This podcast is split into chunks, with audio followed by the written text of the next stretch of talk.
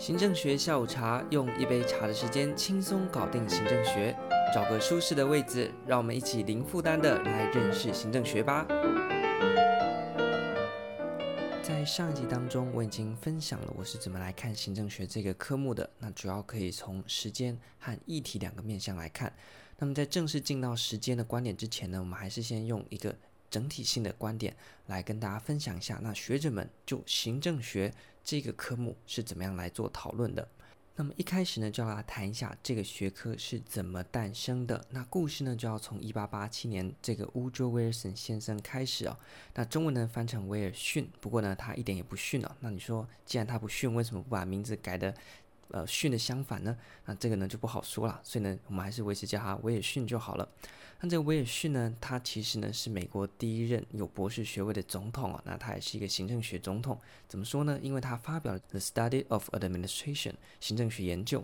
那在这本书当中呢，这个威尔逊先生他就主张，应该要把行政学从传统的政治学当中给拉出来。也就是他这么登高一呼，我们的行政学于是诞生了，从原本被隶属在政治学底下单独。拉出来变成一个学科，所以这个威尔逊先生呢也被称为是行政学之父。那么接下来就要来谈一下行政学到底是什么。在这边呢，跟大家介绍国考当中最常见的版本，就是这个 Rosenblum 罗胜鹏先生啊。那这个罗先生呢，他提出来的行政学有几大面向的观点。第一个呢，他说行政学呢是什么呢？是可以从政治的观点来去界定。那什么是政治的观点呢？政治涉及到群体，群体当中就会有权力关系的发生。所以第一个，我们的行政学它是涉及到政府的作为。那政府呢，包含了行政、立法、司法。那如果在我国呢，就增加考试和监察。政府的作为呢，本身就是一个政治的行为哦。那么同时呢，政治涉及到众人的事物嘛。那所以我们的行政不也是？把众人的资源拿起来，然后呢，来处理公众的问题，或者是制定公共政策，来提供公共服务吗？所以这个呢，都是政治面向。那第二个呢，在政治学的管理面上所讨论的呢，是政府内部有很多的行政机关，那么行政机关呢，要把事情给办好，它就势必会涉及到所谓。公共组织的管理，所以呢，本身行政学也是一门管理的专业。有一个嘲笑的说法说呢，我们的行政学呢是官样文章的米老鼠。那所谓的官样文章呢，就是我们会常常要盖一个公文啊，然后就要盖十几个印章，一件事情呢才能办得好。那就像是迪士尼卡通里面的米老鼠啊，整天在那边忙东忙西，结果呢好像也没干出什么名堂来。我们的行政学呢也是米老鼠的一种哦。这个呢是对于行政学的嘲讽，也就是涉及到官僚组织当中的一些 red tap，就是一个事情要盖很多的印章，要很多的公文往返才能处理好。那这个呢就是从管理面向来探讨。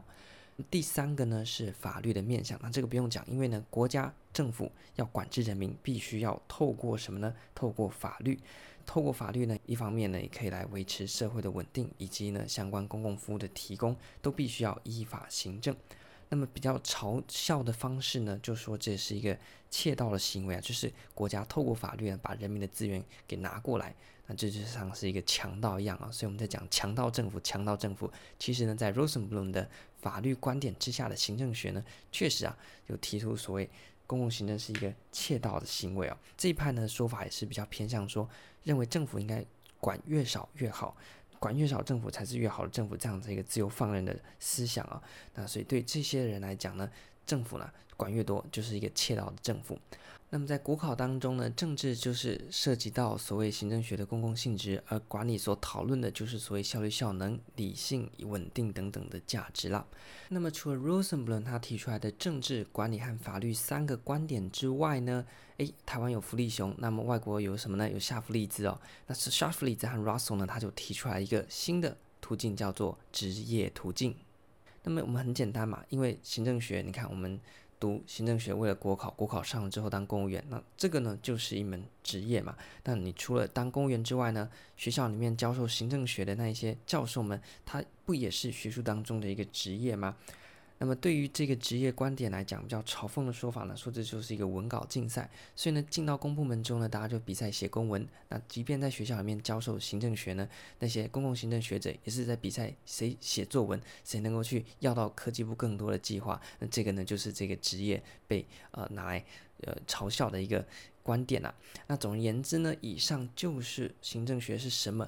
那么 Rosenblum 提出了政治、管理、法律三个途径。我们的呃夏弗利兹先生呢，还有我们的柔素先生呢，他们在增加了一个职业的观点。以上四个呢是外国学者最主要提出来的四大观点。那么国内学者就是一个无定先生呢，他们提出来的观点，前两个呢跟我们外国学者提出来是类似，就是政治和管理的观点。那不过呢，后面两个呢就比较不一样了。那一个呢是公共政策，也就是说行政学是什么呢？就是涉及到政策的制定，所以政策制定流程就是行政学的内涵。那么第四个呢是我们下一集会跟大家谈到的公共性，行政学就是涉及到公共性这样子的一个呃行政学独有的特质，它的运作。那这个呢也是行政学的核心。那么在 Rosenblum 的那个系统里面呢，他会把它归到比较偏政治面的观点里面去。所以呢，以上就是行政学是什么，国外学者和国内学者对它的制定。接着我们来看一下，那行政有哪一些的功能？行政的功能，首先第一个是政府呢是一个完整性的一个组织，所以行政呢它必须是一个严谨的层级节制的一个隶属关系。那透过层层的分工来完成政府的任务。因为这些政府所办的业务呢，都涉及到人民的大小事。举凡你今天一出门，马路有没有铺平，灯有没有亮，我们讲的灯亮路平水沟通，这些都是非常基础的。所以呢，这些不管是政府或者是政府做的事情，或者是政府里面的人，那这些集合起来呢，基础性的东西呢，就是行政学的第二个功能。那这些东西为什么重要呢？因为呢，它提供我们公共的服务嘛，所以这是第三个功能。那么除了服务之外呢，我们前面讲到法律的面向，行政也涉及到所谓强制性，像是你今天出去了，灯亮路平水沟通，但是呢，看到红灯你还是要停下来，这就是用法律来对人民所进行的强制，所以强制呢也是一个行政的功能。那最后呢就是行动性以及呢要应对这些外在环境的变动所必须不断调整之中所产生的艺术性。就是说，今天的行动是讲说政府有一个目标，有很多想要服务人民的地方，那它必须化为实际的行动，所以这就是行政的行行动性。那么环境呢，变化是非常快的，昨天人民喜欢的，今天人民就不喜欢了，所以政府如何在利益的考量以及人民的舆论喜好等等众多的因素快速变换当中，去取得一个最好的行政，那这个呢就是行政的艺术性啊。所以呢，这就是没有非常明确，像是理工灯按下去它就亮了一样直接的一个关联性啊，这就是所谓的艺术性。所以我们再通盘的看一下行政的功能，第一个，我们政府是一个完整性的组织，那提供的是非常基础性的服务，在服务之外，它也有。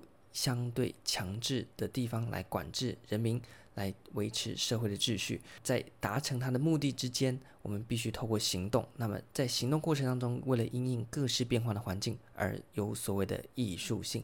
那这个呢，其实大家不用花太多时间，因为在国考呢曾经考过，但是呢就是那么一两次而已啦。那我们谈到这边，今天讲了 Rosenblum，讲了 Shaflitz，讲了国内学者对于行政学的界定。那你说这个怎么可能会考？这么简单的东西会考吗？一百一十年的景特三直接告诉你，David Rosenblum 他认为公共组织可以从管理、政治和法律不同途径来讨论。那请你来说一说，刚刚呢就已经提供大家非常简单的介绍，可以搭配手边的参考书，有更完整的说明。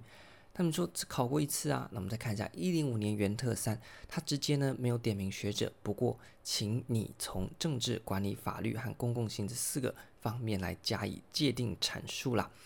OK，那这一集呢，希望能够很清楚的提供大家这这一方面的基础认识，能够帮助大家在手边参考书阅读的时候呢，更快的上手。那么更多资讯可以到 IG 或 Podcast 上面。那么下一集呢，即将讨论有关于公共性的内容。那更多的资讯，我们就下一集来跟大家讨论。这一集就到这边，感谢大家，拜拜。